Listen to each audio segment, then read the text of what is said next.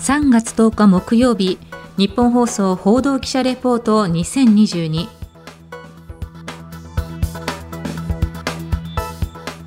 日本放送の宮崎優子です。このプログラムは日本放送の報道記者が政治経済事件災害からこだわりのテーマまで日々取材した情報をもとにお伝えしていきます。毎週木曜日の午後に更新しています。今回は都議会各会派の幹事長に聞く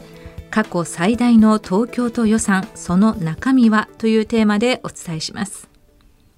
人口1400万人近くを抱える巨大都市東京。その年間予算は諸外国の国家予算にも匹敵します。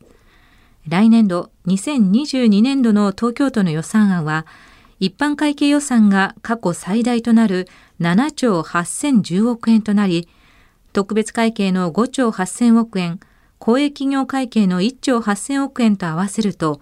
15兆4000億円。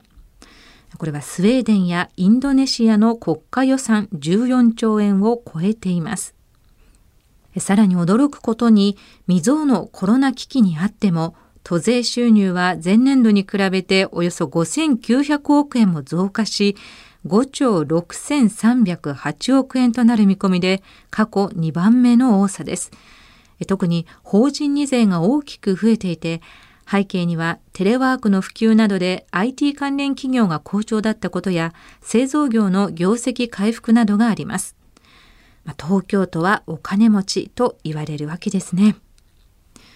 でこの過去最大の7兆8000億円という予算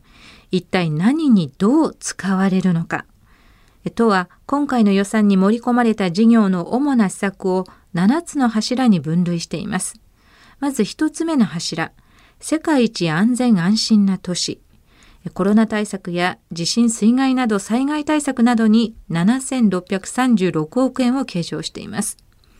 2つ目、自然と調和した持続可能な都市。太陽光発電の普及など環境関連施策に1501億円です。3つ目、世界から選ばれる金融経済文化都市、まあ、外国企業誘致やベンチャー企業の支援、臨海部の開発などに8523億円です。4つ目、人が輝く誰もが生き生きと活躍できる共生社会の実現。高齢者や障害者支援などに2761億円。5つ目、子どもの笑顔があふれる都市。子育て支援や教育関連事業に5487億円。6つ目、スマート東京の実現。新都政の推進、まあ、それぞれの施策に780億円と422億円です。最後7つ目の柱、多摩当初の振興。これは多摩地域と島嶼部の振興施策などに2382億円が計上されています。この中でも特に前年度比で大幅増となったのが環境施策ゼロエミッション東京の実現関連予算です。まあ、小池知事が元環境大臣ということもあって温室効果ガス削減に向けた施策に力を入れ前年度比3倍となる971億円が計上され太陽光住宅の普及拡大事業が新設されました。まあ、小池知事の本気度が見えるなどといった声も聞かれます。この新年度予算案は現在開催中の都議会でまさに審議中なんですが都議会の各会派はこの予算案をどう評価しているのか。今回は主要5会派の幹事長にインタビューをしました。評価する点評価しない点それぞれ話してもらいました。まあ、普通こういう時の順番というとですね、えー、最大会派の自民党からご紹介するところなんですが、今回は単純にインタビュー取材を行った順番でご紹介したいと思います。まずは共産党の泉直美幹事長です。こちら音声をお聞きいただく前にですね、東京都は2022年度に今ある8つの都立病院と6つの公社病院を一体的に地方独立行政法人に移行することを決めているんです。で都は都立公社病院を独法化することでこれまでより柔軟な医療体制や経営形態を目指すとしているんですけれども、共産党はこの都立病院の独法化に反対しています。これを踏まえて泉幹事長です。予算全体が独法化のための予算だなと。予算をね、6月までしか計上していないんですね。で、7月にはもう独法化することを前提で予算を組んでると。あの都立病院だけでも6800人超える職員の皆さんが働いていてで独法化されればその方たちが公務員としての身分を失うんですね。で今コロナの下でそれをやれというのはあまりにも酷だと民間の病院ではなかなか採算が取りにくいそういう医療を都立病院が守ってきたっていうところなんですね。でそれと同時に2022年度のあの予算案っていうのは過去最大規模っていうふうに言われてるんですね。法人2税が大きく伸びている。それで増えた税収をまた大型開発でゼネコンに戻していくのかと。で東京都のあのあの臨海開発の ESG 構想。あれ見ますと空飛ぶ車が書いてあるんですよね。で今本当にあのコロナで都民の皆さんの暮らしそれから中小小規模事業者の皆さんの営業これが瀬戸際に立たされていて本当に大変だっていう時に都民の皆さんはあの空飛ぶ車に夢を描けるだろうかと。で今税収が増えたっていうんだったらその税収は命を守るっていうことに大胆に使うこと。このことこそがやっぱり求められてると思うんですけどあのそうではなくて国際競争力を高めるんだ。世界から選ばれる東京になるんだ。稼ぐ東京になるんだ。ここに重点的に予算を振り向けている。そういう予算案になってるなと。インタビューの中にありました ESG 構想アルファベットで ESG ですがこれは有明お台場中央防波堤埋め立て地といったですね東京の臨海部ベイエリアに50年100年先を見据えたサスティナブルな次世代型都市モデルを構築するというものです。まあ、この開発に大きく予算が割かれているとの指摘でした。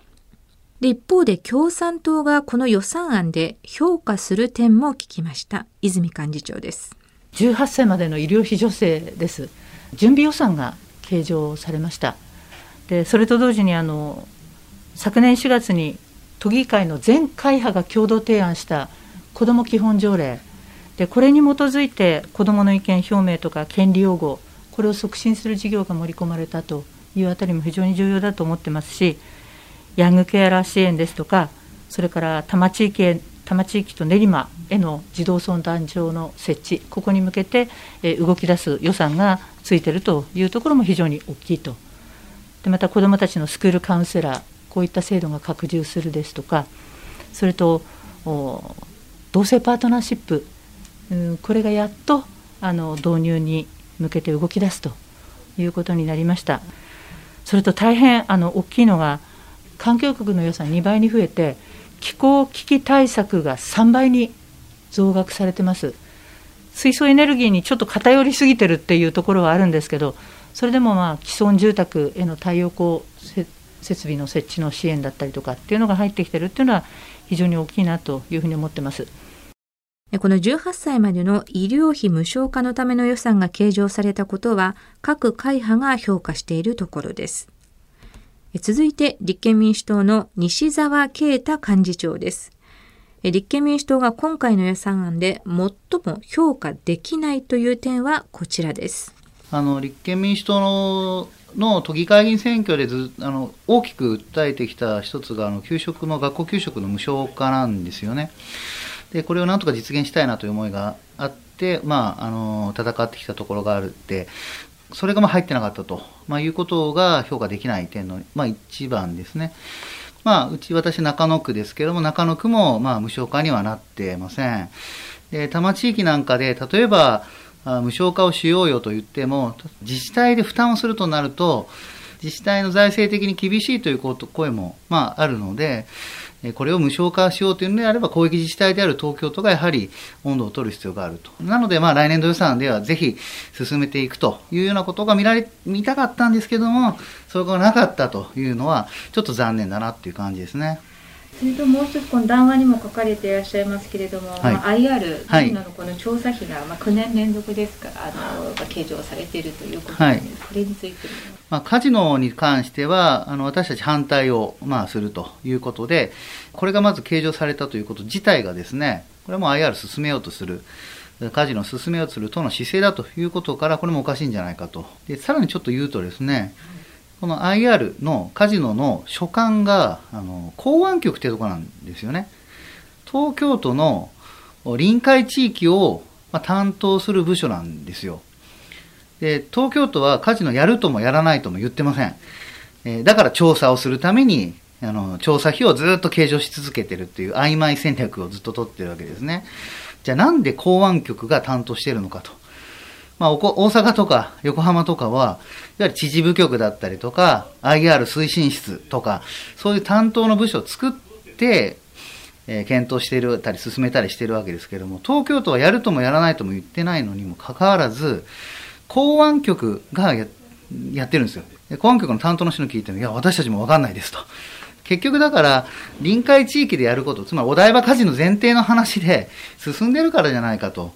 調査費自体がしかも公安局で計上されているというようなことが、特にけしからんと、まあ、いうことを問題視してます。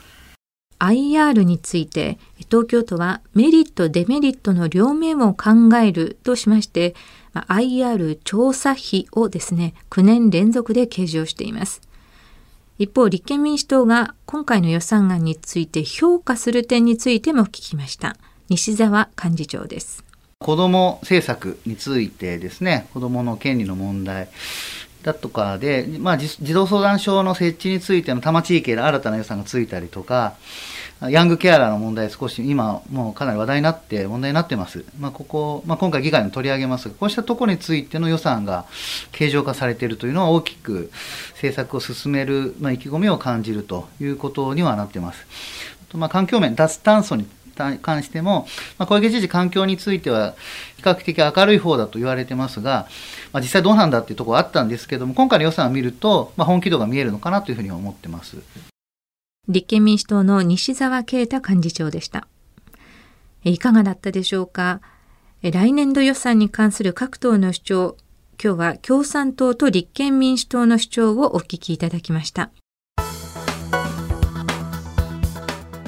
次回は都民ファーストの会の益子弘樹幹事長公明党の東村邦弘幹事長自民党の小宮安里幹事長へのインタビューの模様をお聞きいただきます。